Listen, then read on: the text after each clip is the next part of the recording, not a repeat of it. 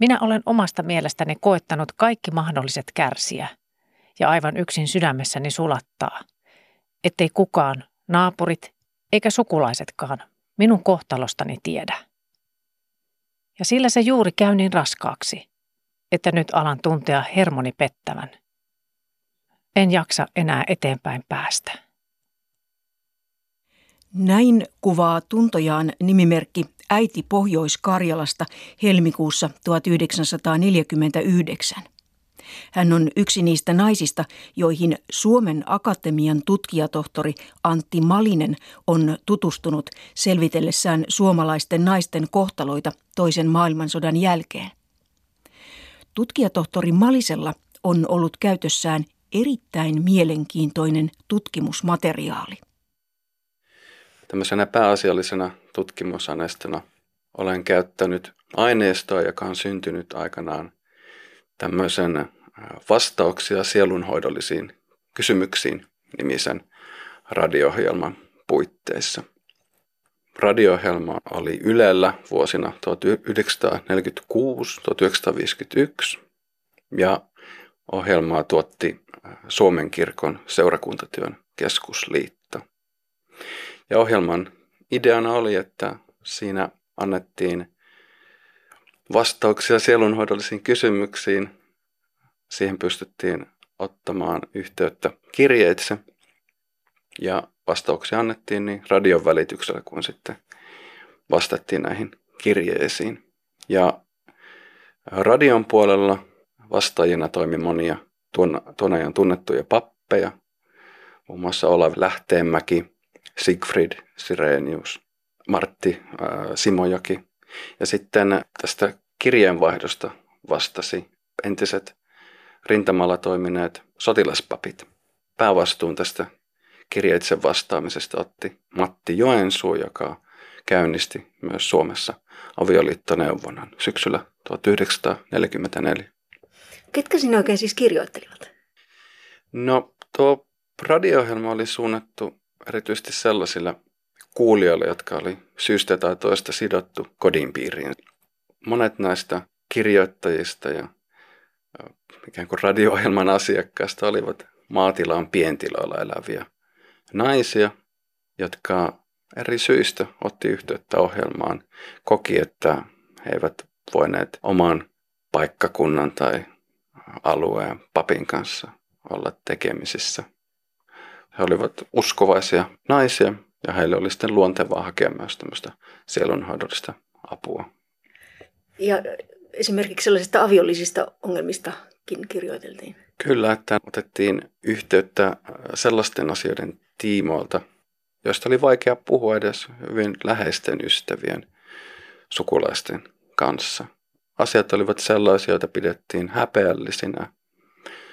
Tunnettiin esimerkiksi syyllisyyttä siitä, että avioliitossa oltiin ajauduttu vaikeuksiin ja monet kokivat, että he olivat yksin, yksin näiden murheidensa kanssa ja sitten tällainen sielunhoito, jossa vastaajana oli etäällä Helsingissä asuva pappi, koettiin, että, että tämä oli turvallinen tapa nostaa esille niitä omia murheita ja sitä sielunhoidollista hätää.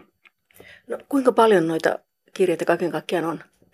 No tässä omassa tutkimuksessani olen käyttänyt noin 300 kirjettä, jotka on talletettu kirkkohallituksen arkistoon. Valitettavasti noita heti sodan jälkeen tehtyjä vastauksia sielunhoidollisiin kysymyksiin radio-ohjelmia ei ole säilynyt tallessa. Sodan jälkeen ääninauhoista oli ankara pula ja yleisradiossakin vanhojen ohjelmien päälle äänitettiin aina uusia. Ohjelma kuitenkin aloitettiin kuulijoiden toiveesta uudelleen 60-luvulla. Ja tältä se kuulosti silloin. Nimimerkki Murheellinen äiti kertoo, että koko hänen avioliittonsa aika on ollut jatkuvan painostuksen ja pelon alaisena elämistä, koska hänen miehensä epäilee häntä aiheettomasti uskottomaksi ja syyttää tästä toisinaan yökaudet. Lapsiakaan ei ole voitu varjella kuulemasta näitä ikäviä ja tavallisesti riitaiseksi muodostuvia keskusteluja. Kirjoittaja kysyy, mitä hänen lapsistaan tällaisissa olosuhteissa tulee. Vaikuttaisiko avioero lasten kehitykseen vielä turmiollisemmin kuin nykyiset olot? Tuomitseeko kirkko avioeron? Asianomainen tuntee, että hänen voimavaransa vähenevät ja kysyy, mikä olisi oikein. Varmaan aika samanlainen tuo ohjelma oli vuosikymmen aikaisemminkin, sodan jälkeen. Mutta tutkijatohtori Malisella on ollut käytössään myös toinen kiinnostava aineisto. No kaupungeissa oli myös tarjolla hieman samantyyppistä palvelua, tietyllä tapaa sielunhoidollista palvelua, mutta se oli konkreettisempaa. Aluksi Tampereella syksyllä 1944, mutta pian myös Helsingissä heti vuoden 1945 alussa käynnistettiin avioliittoneuvontaa, jota annettiin konkreettisesti avioliittoneuvoloissa ja neuvojina toimivat juuri entiset rintamalla palveleet sotilaspapit, jotka jo olivat todistaneet niitä vaikeuksia, joita sotavuosien erot, perheiden hajaantuminen erilleen aiheutti. Ja varsinkin juuri edellä mainittu Matti Joensuu, hänen otti yhteyttä armeijan kotiuttamisen yhteydessä monia miehiä, jotka kokivat hätää siitä, että miten heidän perheelämälleen käy, kun palataan kotiin ja huomataan, että avioliitossa on vaikeuksia ja muutenkin miehet olivat huolissaan siitä, että mihin suuntaan elämä on tässä kääntymässä. Ja mikä se aineisto, mikä tuosta on syntynyt, niin sitä on? Neuvoantavat papit tekivät muistiinpanoja näistä asiakaskohtaamisista. He pitivät tietynlaista päiväkirjaa ja olen sitten tutkinut näitä päiväkirja-aineistoja, erityisesti sodan päättymisen ja jälkeiseltä vuosilta. Ja nämä molemmat aineistot on aika kiinnostavia, sillä ne tuo osaltaan esille, että miten aikalaiset juuri siinä hetkessä ajattelivat perheelämästään, avioliitostaan, sodan jälkeistä ajasta ja tavallaan ne sodan päättymisen jälkeiset välittömät tunnelmat tulee kiinnostavalla tavalla noissa aineistossa esille. Toki myös muistitiedossa sitten myöhemmin palataan noihin vuosiin, mutta muistitieto on sitten hieman erityyppistä aineista. Avioliittoneuvonta ja myös vastauksia sielunhoidollisiin kysymyksiin radio-ohjelma olivat luterilaisen kirkon sodan jälkeen lanseeraamia uusia työmuotoja. Papit olivat sodan aikana rintamalla todenneet, ettei vanhakantainen julistava opetustyyli oikein tehonnut sotilaisiin. Tarvittiin kuuntelevampaa otetta. Kirkko halusi myös pitää kiinni uudesta yhteydestä nimenomaan miehiin, joita kirkolliset kuviot kiinnostivat vähemmän kuin naisia. Avioliittoneuvonnan lisäksi kirkko aloitti sodan jälkeen muun muassa sairaala sielunhoidon ja lähetti pappeja teollisuuslaitoksiin ja työpaikoille. Mutta palatkaamme perheiden elämään sodan jälkeen. Jatkosota loppui syksyllä 1944 ja sulhaset, aviomiehet ja isät palasivat koteihinsa. Yli 90 000 miestä oli saanut sodassa pysyviä vammoja. Heiltä puuttui ehkä jalka tai käsi tai näkö oli mennyt. 10 000 miestä sai vammoja päähänsä ja aivoihin. Kun Aivoinvalidit ry kyseli sodan jälkeen miesten oireita, he valittivat päänsärkyä, huimausta ja vaikeutta säädellä mielialoja. Vielä useammat miehet kärsivät jonkinlaisista psyykkisistä vaikeuksista, kertoo tutkijatohtori Antti Malinen. Painajaiset niin oli hyvin yleisiä sodasta palanneiden miesten joukossa, että verrattuna muuhun miesväestöön, niin rintamalla palvelleet heidän keskuudessaan painajaiset oli kolme kertaa yleisempiä. Ja monesti ne painajaiskohtaukset saattavat olla hyvin voimakkaitakin ja pelottavia vaimojen ja lasten näkökannasta. Jos mies oli keskellä painajasta, niin saattoi heittelehtiä siinä sängyssä ja välillä ehkä jopa käydä käsiksi vaimon ennen kuin havahtui huomasi, että ei tässä enää ollakaan taistelussa.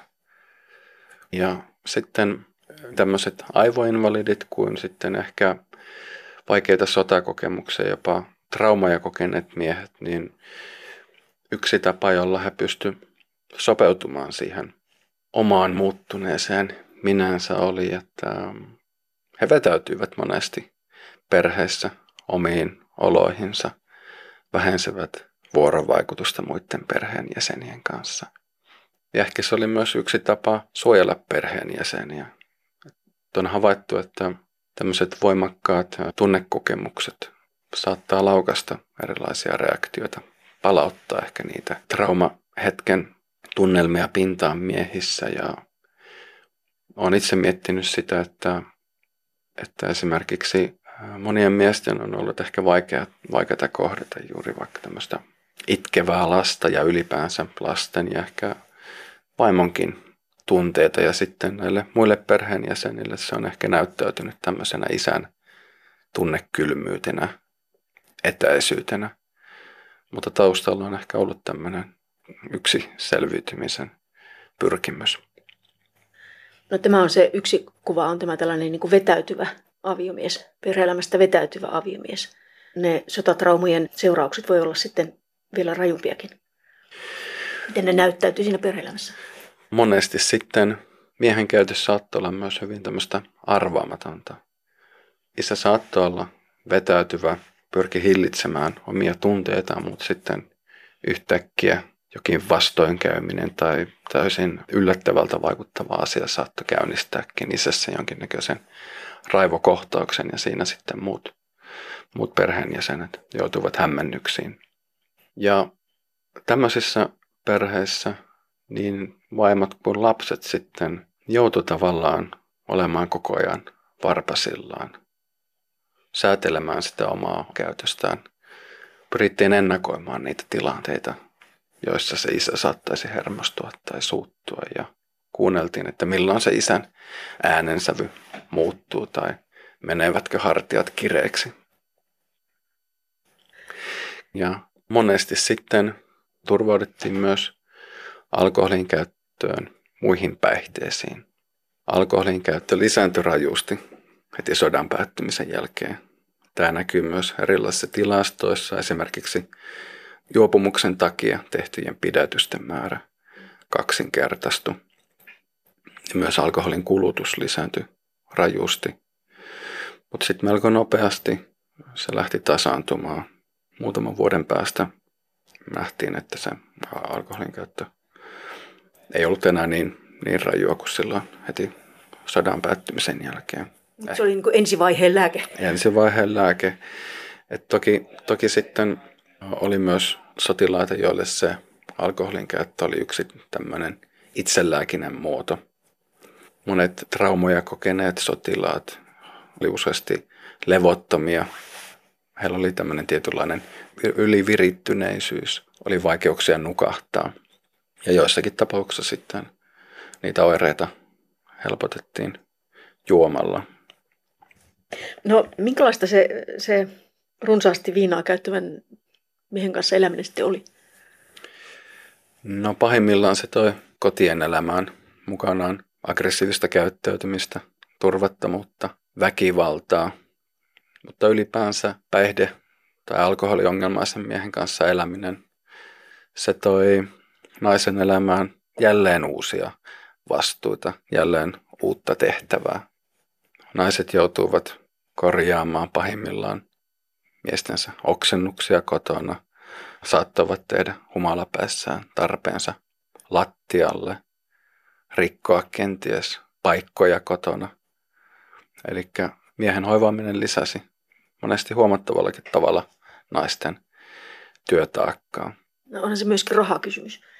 Kyllä, että ei ollut tavatonta, että jos mies oli lähtenyt ryyppyputkella, niin jossakin vaiheessa päivää mies oli saattanut myydä päällystakkinsa, jos ei ollut enää rahaa jatkaa juomista ja tällöin sitten, kun mies palasi kotiin ilman takkia, niin sitten jouduttiinkin jälleen miettimään, että mistä saadaan rahat uuden takin hankkimiseen.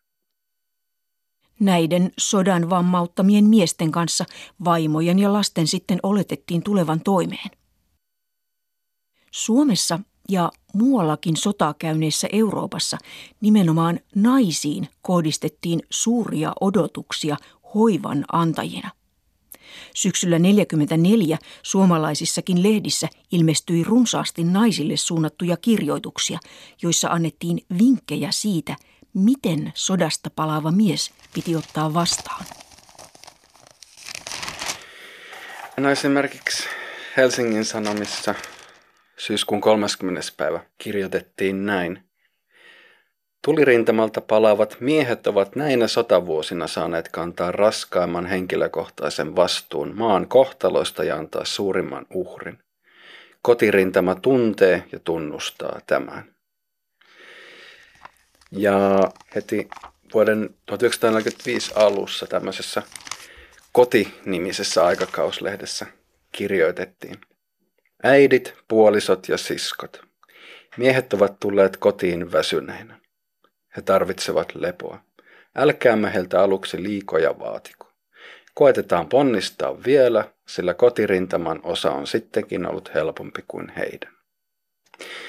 No, tässä jutussa, tässä lyhyessä pätkässä tulee, tulee selvästi esille, kuinka nyt odotetaan, että nyt on naisten ja muiden, muiden vuoro ikään kuin ottaa vastuuta ja miehet, miehet, on, miehet ovat jo kantaneet sen oman, oman taakkansa sotavuosina. Ja tässä toisaalta tulee mielenkiintoisella tavalla esille myös se, kuinka vaadittiin myös juuri tätä tunteiden, tunteiden hillintää. Älkäämme heiltä aluksi liikoja vaatiko. Eli vaikka miehet olisikin käyttäytyneet hieman oudosti, puhuneet rumasti, niin sitä piti ymmärtää ja ikään kuin ne omat tunteet piti hillitä, ei saanut vastata kiukkuisasti tai äksyillä niille miehille. Piti olla kärsivällisiä ja odottaa, että kyllä se elämä siitä tasaantuu. Onko siinä vielä joku hyvä esimerkki? Tässä on no itse asiassa juuri tähän tunteiden hillintään liittyen jatkoa. Kärsitään heidän virheitään.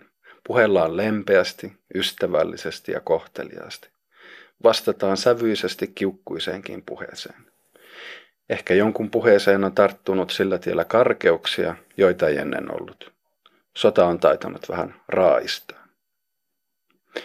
Ja juuri tästä raistamisenkin tematiikasta kirjoiteltiin aika paljon.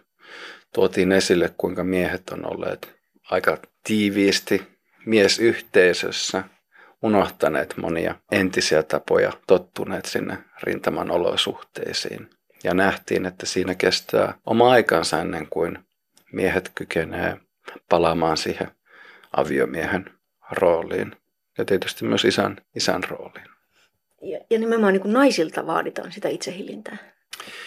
Kyllä, että nähtiin, että naisten vastuulla on se kodinhoito, ylläpito, mutta myös kodin hengen luominen. Nähtiin, että naiset, naisilla on ehkä myös semmoisia ominaisuuksia, että he kykenevät kykenee tämmöiseen hyvän tunneilmapiirin luomiseen kotona ja sitä tosissaan myös vaadittiin.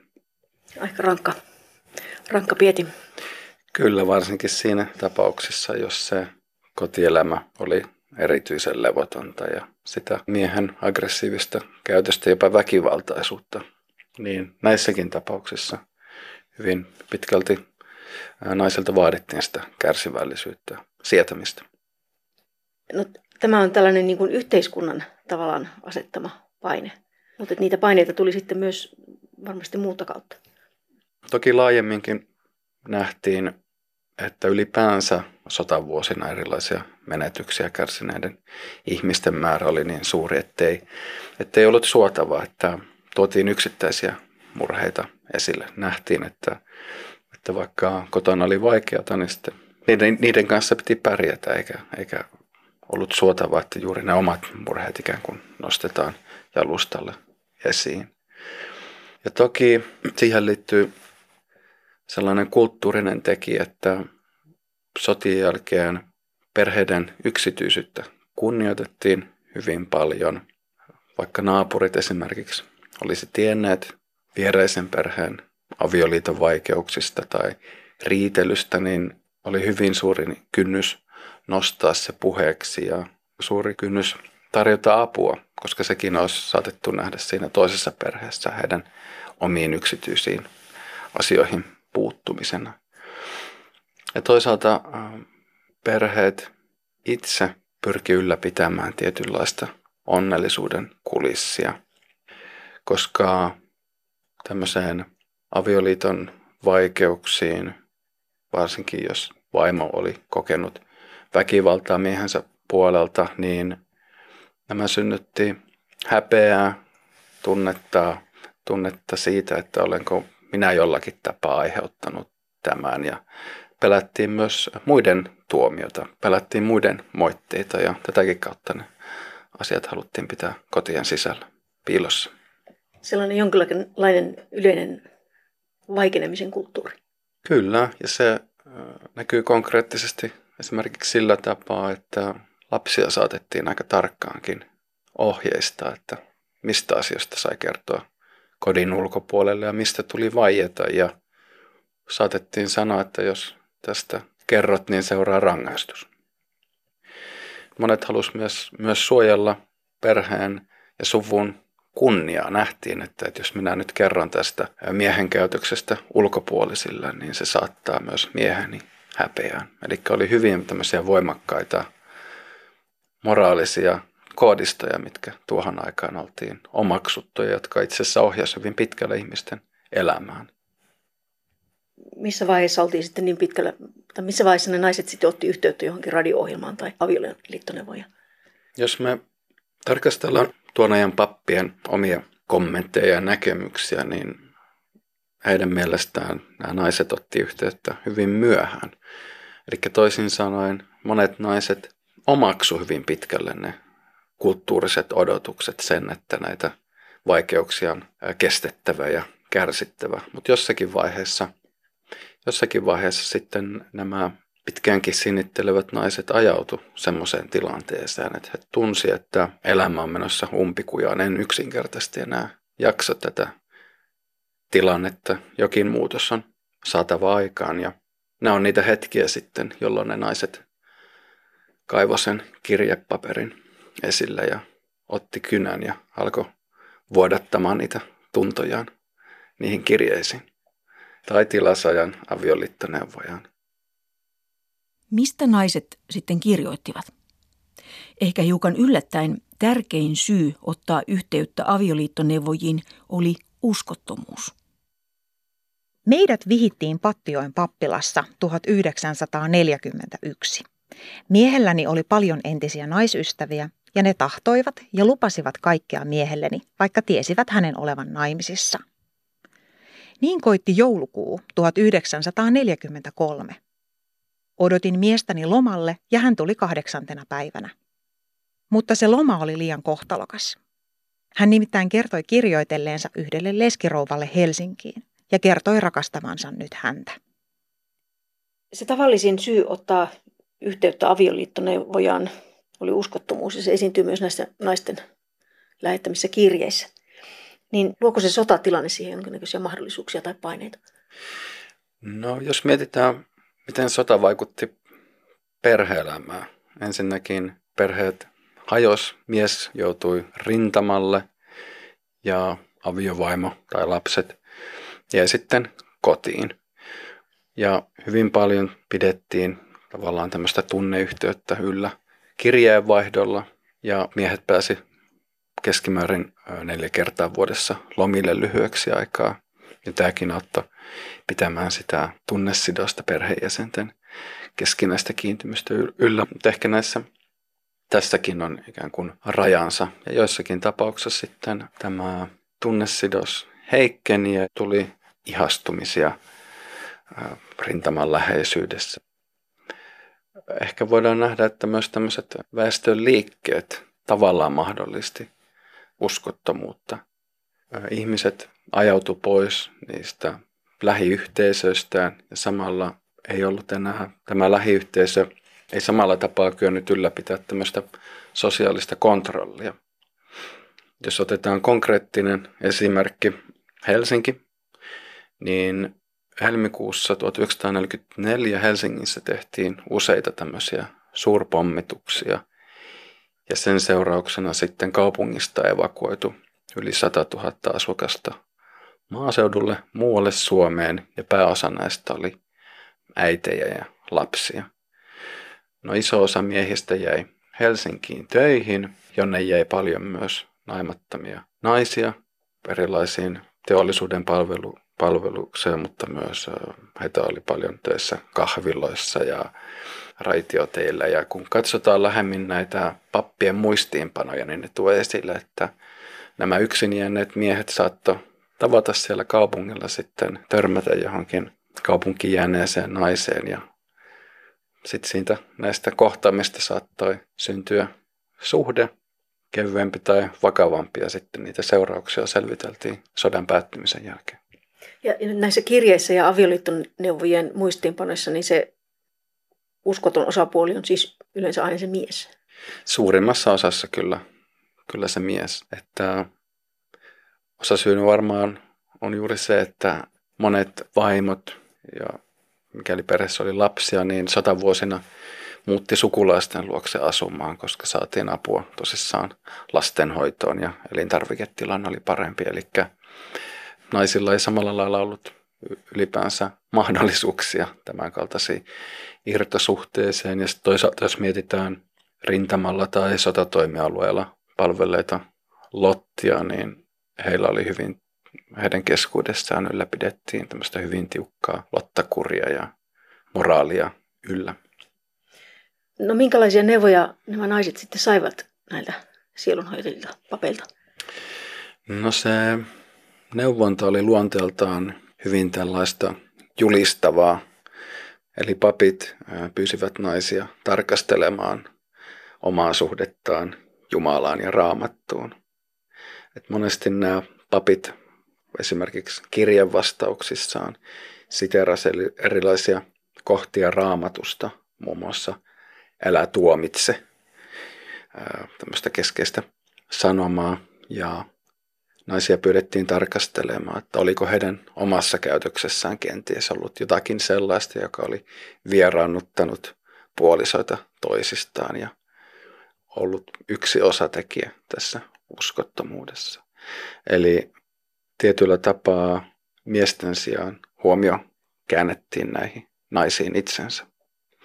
Ja toisaalta, koska nähtiin, että sitä avioliiton pyhyyttä pitää kunnioittaa, sitä ei voi kevyllä perusteella purkaa, niin naisilta pyydettiin anteeksi antamusta ja, ja anteeksi antaminen nähtiin myös sillä tapaa tärkeänä asiana, että papit näkivät, että sillä lailla naiset pystyvät välttämään myös katkeroitumisen.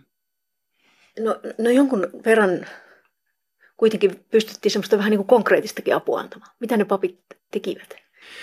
No papit ensinnäkin pyrki ottamaan, jos vain mahdollista, yhteyttä tähän uskottomaan osapuoleen. Papit konkreettisesti saattoi kävellä asuntojen ulkoovelle, koputtaa ovea ja vastaan saattoi tulla aika hölmistynyt aviopuolisa mies. Ja mikäli mies antoi luvan papille astua sisään, niin sitten pappi nosti keskusteluun tämän avioliiton ongelmat, uskottomuuden ja miehessä pyrittiin herättämään ehkä syyllisyyden tuntoa. Toisaalta tässä keskustelussa saatettiin käyttää jopa tällaista maanpuolustuksellista retoriikkaa. Nähtiin, että miehet eivät saa olla tämmöisiä lainausmerkeissä rintamakarkureita siitä avioliitosta kodista ei saa paeta, vaan miesten pitää myös taistella pitääkseen kodin eheyden yllä ja, ja että avioliitto pysyy kasassa. Sodan jälkeen naisia rohkaistiin myös hankkimaan lisää lapsia. Ajatuksena oli, että sodassa menetetty elävä voima oli mahdollisimman pian saatava korvatuksi uusilla ihmisillä. Yhteiskunta kannusti aivan rahallisestikin lapsen tekoon, kertoo Antti Malinen.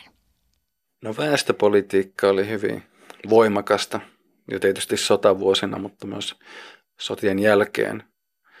Luotiin uutta lainsäädäntöä, uusia taloudellisen tuen muotoja, lapsilisä lanseerattiin ja varsinkin monilapsisille perheille heitä kohdeltiin kevyemmin verotuksessa. Ja esimerkiksi asutustilalliset saattoivat saada osan velastaan anteeksi, jos lapsiluku ylitti esimerkiksi viisi. Ja, ja, ja mitä enemmän oli lapsia, niin sitä suurempi prosentti siitä velasta annettiin anteeksi. Kuinka sitä lakia kutsuttiin? No lakia kutsuttiin aika lakonisesti ehkä akantappo laiksi, koska nähtiin, että se ensinnäkin jatkuva synnyttäminen oli rankkaa naisille, mutta myös se, sillä viitattiin, kuinka raskasta se elämä siellä asutustiloilla oli. Ja näillä asutustiloilla todella paljon syntyi näitä lapsia? Kyllä, että ei ollut tavatonta, että asutustiloilla lapsimäärä saattaa kohta kuuteen seitsemäänkin, että se on nähtävissä ihan väestötilastoista, että lapsiluku oli suurempi niillä alueilla, joilla oli paljon, asui paljon asutustilallisia. Olen epävarma siitä, onko meillä avioparina oikeus säännöstellä syntymistä. Mieheni on 60 prosenttinen sotainvaliidi ja minun sukuni on tuberkuloottinen. Yksi sisko ja kaksi veljeä on kuollut keuhkotautiin. Olen itsekin elänyt elämäni keuhkotaudin varjossa, jos nyt niin saisi sanoa. Olen kalpea ja heikon näköinen ollut aina. Ihme vaan, että näinkin paljon olen kestänyt. Olemme olleet naimisissa vasta kahdeksan vuotta ja meillä on jo viisi lasta. Jos emme olisi yhtään säännöstelleet, olisi varmasti enemmän. Luonto ei järjestä sen paremmin kuin että kun imetys loppuu, alkaa uusi raskaus. Kaksi kertaa on raskaus alkanut, ettei kuukautisiakaan ollut kerinyt olla välillä. Yritimme kokonaan eristäytyäkin, mutta sekin on niin vaikeaa, kun molemmin puolin rakastamme toisiamme. Pappien vastaukset tällaisiin kysymyksiin olivat sallivia. Ehkäisyä sai käyttää, jos lapsiluvun lisääminen vaaransi äidin jaksamisen ja terveyden. Käytännössä ehkäisyvälineiden hankinta ei välttämättä ollut niinkään helppoa. Kondomeja, pessaareja ja ehkäisyvaahtoja sai kyllä ostaa apteekeista, tupakkakaupoista ja tilata myös postimyynnistä. Etenkin syrjäseuduilla apteekkeihin oli kuitenkin pitkä matka ja ilmeisesti postitse toimitettavia ehkäisyvälineitä eivät kaikki pienillä paikkakunnilla asuvat uskaltaneet tilata, koska pelkäsivät naapurien arvaavan paketin sisällön. Alueellisia eroja ehkäisyvälineiden saatavuudessa tasasivat hiukan Väestöliiton avioliittoneuvolat, joita alettiin perustaa heti sodan jälkeen ympäri maata. Näissä neuvoloissa jaettiin varsinkin monisynnyttäjille pessaareita ehkäisyä varten. Raskaimmat naisten kirjeet kertoivat viinasta ja väkivallasta. Nyt on ilmennyt, että mieheni, ottaessaan vaikka vähän alkoholia, menettää järkensä ja tekee aivan hullun tekoja. Monesti olemme saaneet lähteä lasten kanssa yöksi etsimään turvaa naapurista – tai oltu pimeässä metsässä niin kauan kuin hän rauhoittuu. Tässä pelossa minä suunnittelin lähtöä aivan pikapuoliin. Ja samalla kärsin, että teenkö anteeksi antamattoman rikoksen, kun pakenen ristiäni. Monesti yön hetkinä rukoilin Jumalan auttavaa kättä, että voisin toteuttaa, jos se on oikein. Luulin, että kun lapsi syntyy, on kaikki hyvin. Erehdyin, sillä hänpä ei sietänyt lapsen itkua – Mieheni tuli entistä ärtyisemmäksi sitä mukaan, kun lapsi kasvoi ja löi häntä kaikesta. Lapsi meni aivan pilalle, huuti ja potki yöt. Pidän miestäni sodan uhrina, muutoin olisin tehnyt aikoja sitten tästä lopun. Minulla on nyt kaksi lasta. Tyttäreni tulee parkuen ja isää työntäen pois, kun hän lyö minua. Useimmiten nyrkillä ja joskus seipäällä ja potkien – Minulta on nyt kärsimys niin loppunut, etten jaksa enää olla hänelle sanomatta esimerkiksi siitä, kun tullaan tähän lasteni eteen juomaan. Mieleni on tehnyt puhumaan omien pappiemmekin kanssa, mutta en haluaisi miehelleni mitään häpeää. No välillä papit antoivat konkreettisia neuvoja esimerkiksi siitä, miten miehen voi ohjata alkoholisti huoltoon. Kerrottiin naisille, mitä, mitä apua voitiin muilta viranomaisilta hakea. he liittivät tietyllä tapaa juopottelun myös tämmöisiin miehenä olemisen malleihin. Papit näkivät, että liian monet miehet ajattelivat, että se on jotenkin miehekästä. Se kuuluu ikään kuin miehenä olemisen osaan, että juodaan ja prehvastellaan myös sillä juomisella. Eli kritisoitiin tämmöistä juopottelukulttuuria. No sittenhän siihen alkoholin käyttöön usein liittyi myös väkivalta. Niin minkälaisia neuvoja sellaisissa tapauksissa sitten saatiin? No ensinnäkin ne papit kertoi näille naisille ymmärtävänsä, että, että elämä, elämä sellaisessa kodissa, jossa alkoholi näyttelee suurta osaa ja vaikeuttaa naisten elämää, niin on hy- ymmärrettävää, jos naiset on vihaisia ja tiuskii miehelleen. Mutta samalla he pyrkivät antamaan neuvoja naisille siitä, että ehkä heidän olisi järkevämpää hillitä niitä tunteitaan, koska nähtiin, että tällä tapaa ne riidat ei välttämättä kärjisty ja elämä muodostuu sitten niin kuin rauhallisemmaksi. No, no miten papit suhtautui avioeroon? No juuri tämä toinen puoli neuvonnasta liittyy tähän avioeroon suhtautumiseen. Papit näkivät, että varsinkin jos nainen kokee väkivaltaa ja se uhkaa hänen terveyttään, niin nähtiin, että kenenkään ei tarvitse sitä sietää ja kestää, vaan että se tarjoaa kyllä oikeutetun perusteen avioeron ottamisella. Ja papit myös julkisesti kritisoivat sitä, että Suomessa ei tunnuta tajuavan, kuinka yleistä itse asiassa se väkivalta perheiden sisällä on ja osaltaan, osaltaan niin kuin toi esille juuri tämän tämmöisen perheen yksityisyyden kunnioittamisen. He, he miettivät sitä, että on, kunnioitetaanko Suomessa liikaakin perheiden yksityisyyttä. Ei, ei olla valmiita auttamaan, ikään kuin ottamaan yhteyttä siihen perheeseen, tekemään jotakin sille tilanteelle. Nähtiin, että monesti juuri ne naiset jää liian yksin tämmöisessä tilanteessa.